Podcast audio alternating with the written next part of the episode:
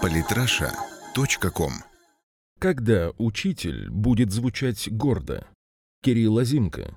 Учитель не столько профессия, сколько призвание и служение. Его значимость нельзя ограничить образовательными услугами или натаскиванием на тестовые задания. Учитель оказывает существенное влияние на личность человека, состояние общества, развитие народа и государства. В руках педагога сосредоточен главный ресурс будущего – сознание людей, их личности. Во многом именно от учителя зависит, кого будет больше среди нового поколения – врачей, писателей, ученых, архитекторов или же убийц, маньяков, воров, насильников. Учитель является проводником ребенка в совершенно новый для него взрослый мир, стрессовую среду, где он получает первый опыт социализации, общения со сверстниками, учебной нагрузки и ответственности.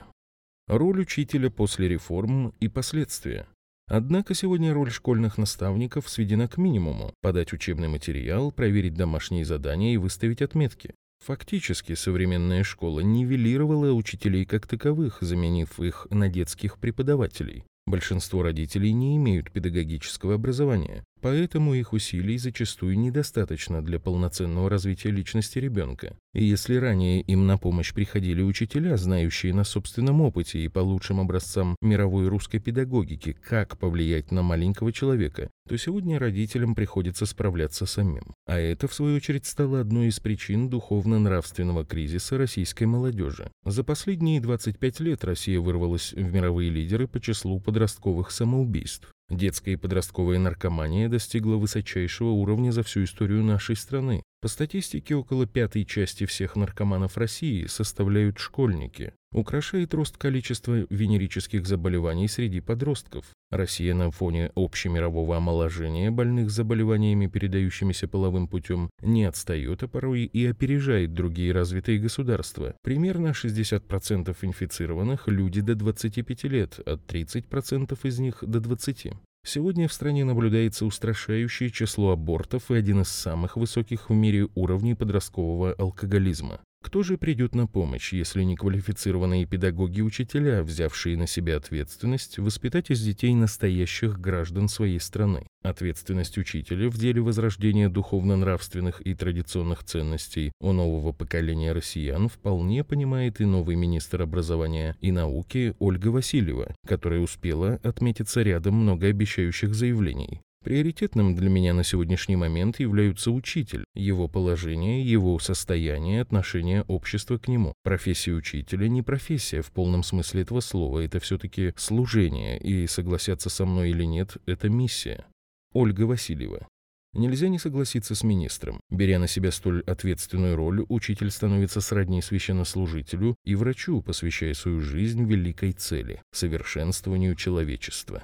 Во время встречи с патриархом всей Руси Кириллом Ольга Васильева отметила, что главной ролью педагога является формирование нравственной и гармоничной личности, а не узконаправленного специалиста. Помимо этого, глава Миноборнауки высказалась и о необходимости изменения общественного мнения об учительской профессии. У нас должны исчезнуть услуги преподавания. В области образования не бывает услуг. Учитель не оказывает услуги, он воспитывает и обучает будущее поколение страны. Сегодня малыши, завтра народ. На первый взгляд слова министра логичны и даже очевидны, однако сегодня, после стольких лет обесчеловечивания образования, они выглядят непривычно и даже революционно. Это яркий пример того, насколько круто изменилась роль учителя за последние десятилетия. Кто виноват и что делать?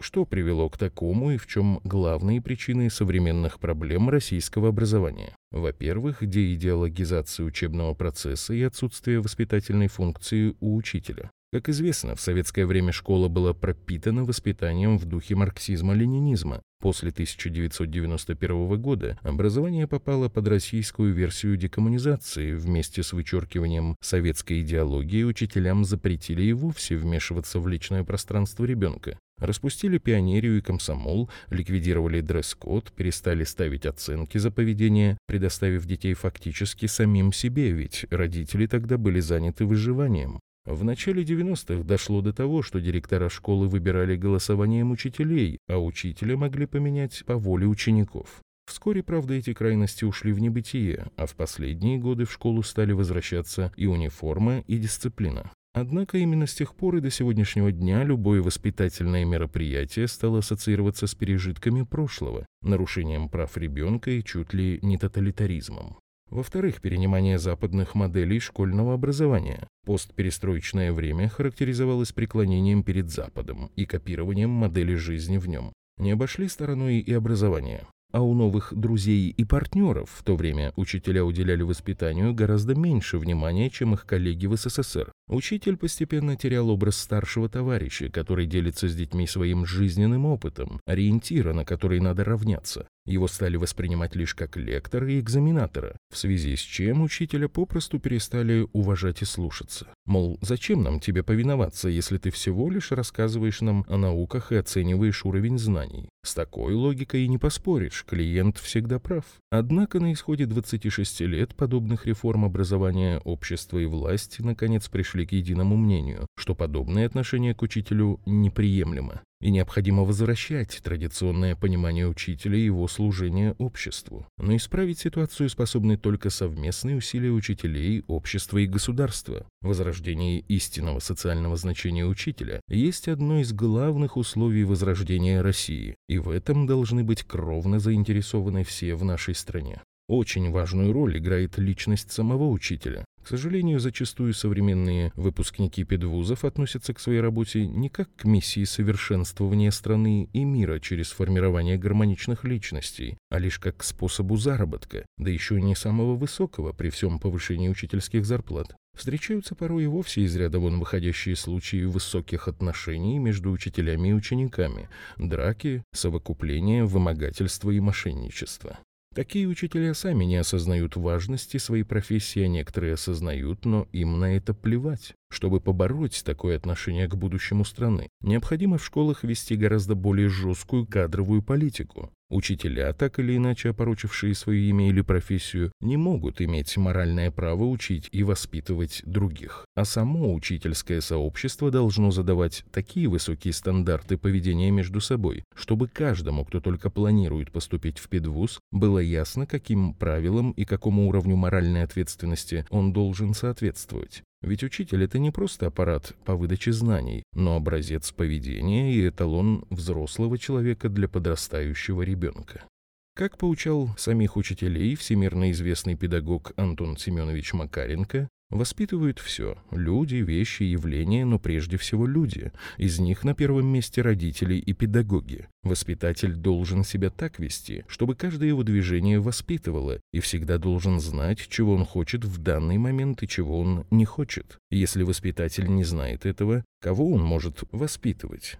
Антон Семенович Макаренко Общество тоже должно пересмотреть свое отношение к учителям, которое оставляет желать лучшего. Педагогов зачастую принимают либо за нянек, либо за роботов, вкладывающих в головы детям сухие знания. Сама по себе профессия в силу относительно невысокой зарплаты продолжает считаться непрестижной. Массовая культура создала непривлекательный образ педагога а серая мышь либо злая тетка, а над такими героями сериалов смеются как дети, так и родители. Но есть примеры и похуже, когда из учителей делают тупых деспотов и откровенных фриков, как в сериале «Школа Гай Германики», которые показывали ученикам всей страны по федеральному каналу. Для исправления такой ситуации необходимо реабилитировать образ учителя в информационном пространстве. Должны появляться фильмы, где учителя будут в образе героев, а не антигероев. Понятно, что есть и те, и другие, однако воспитывать надо на примере первых, а не последних. При этом не обязательно делать из учителей безгрешных небожителей или прямолинейных типажей в стиле пропагандистского плаката.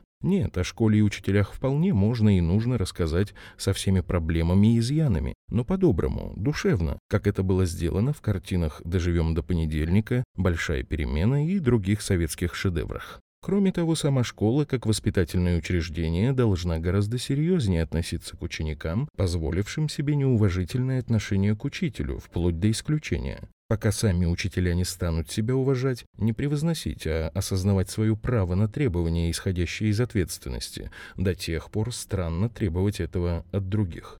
Наконец, для достижения всего вышеперечисленного на помощь должно прийти государство. Учитель должен быть вновь наделен воспитательной функцией на законодательном уровне. Конечно, слепо копировать опыт советской эпохи не стоит. Современное воспитание должно быть вне идеологии политики, но заметное место в нем должны занимать такие качества, как патриотизм, традиционная система ценностей, уважение к окружающим, честь, достоинство, добродушие, нравственность и обостренное чувство справедливости.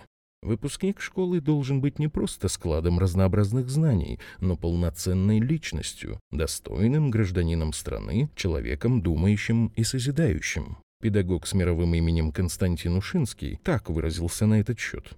Голова, наполненная отрывочными, бессвязными знаниями, похожа на кладовую, в которой все в беспорядке и где сам хозяин ничего не отыщет. Голова, где только система без знания, похожа на лавку, в которой на всех ящиках есть надписи, а в ящиках пусто. Константин Дмитриевич Ушинский Сегодня учитель должен стать той чуть ли не единственной силой, которая способна спасти русский народ от духовно-нравственного кризиса. Обладая богатой педагогической традицией и всеми возможностями для наделения педагогов воспитательными правами, России было бы глупо оставлять все как есть. Хочется верить, что новый министр образования и науки Ольга Васильева покажет себя не только на словах, но и на деле. Цена вопроса слишком высока. Оставим все как есть, можем потерять новое поколение. Потеряем новое поколение, можем потерять Россию. Подписывайтесь на наш канал в Телеграм. Самые интересные статьи о политике и не только. Читайте и слушайте каждый день на сайте polytrasha.com.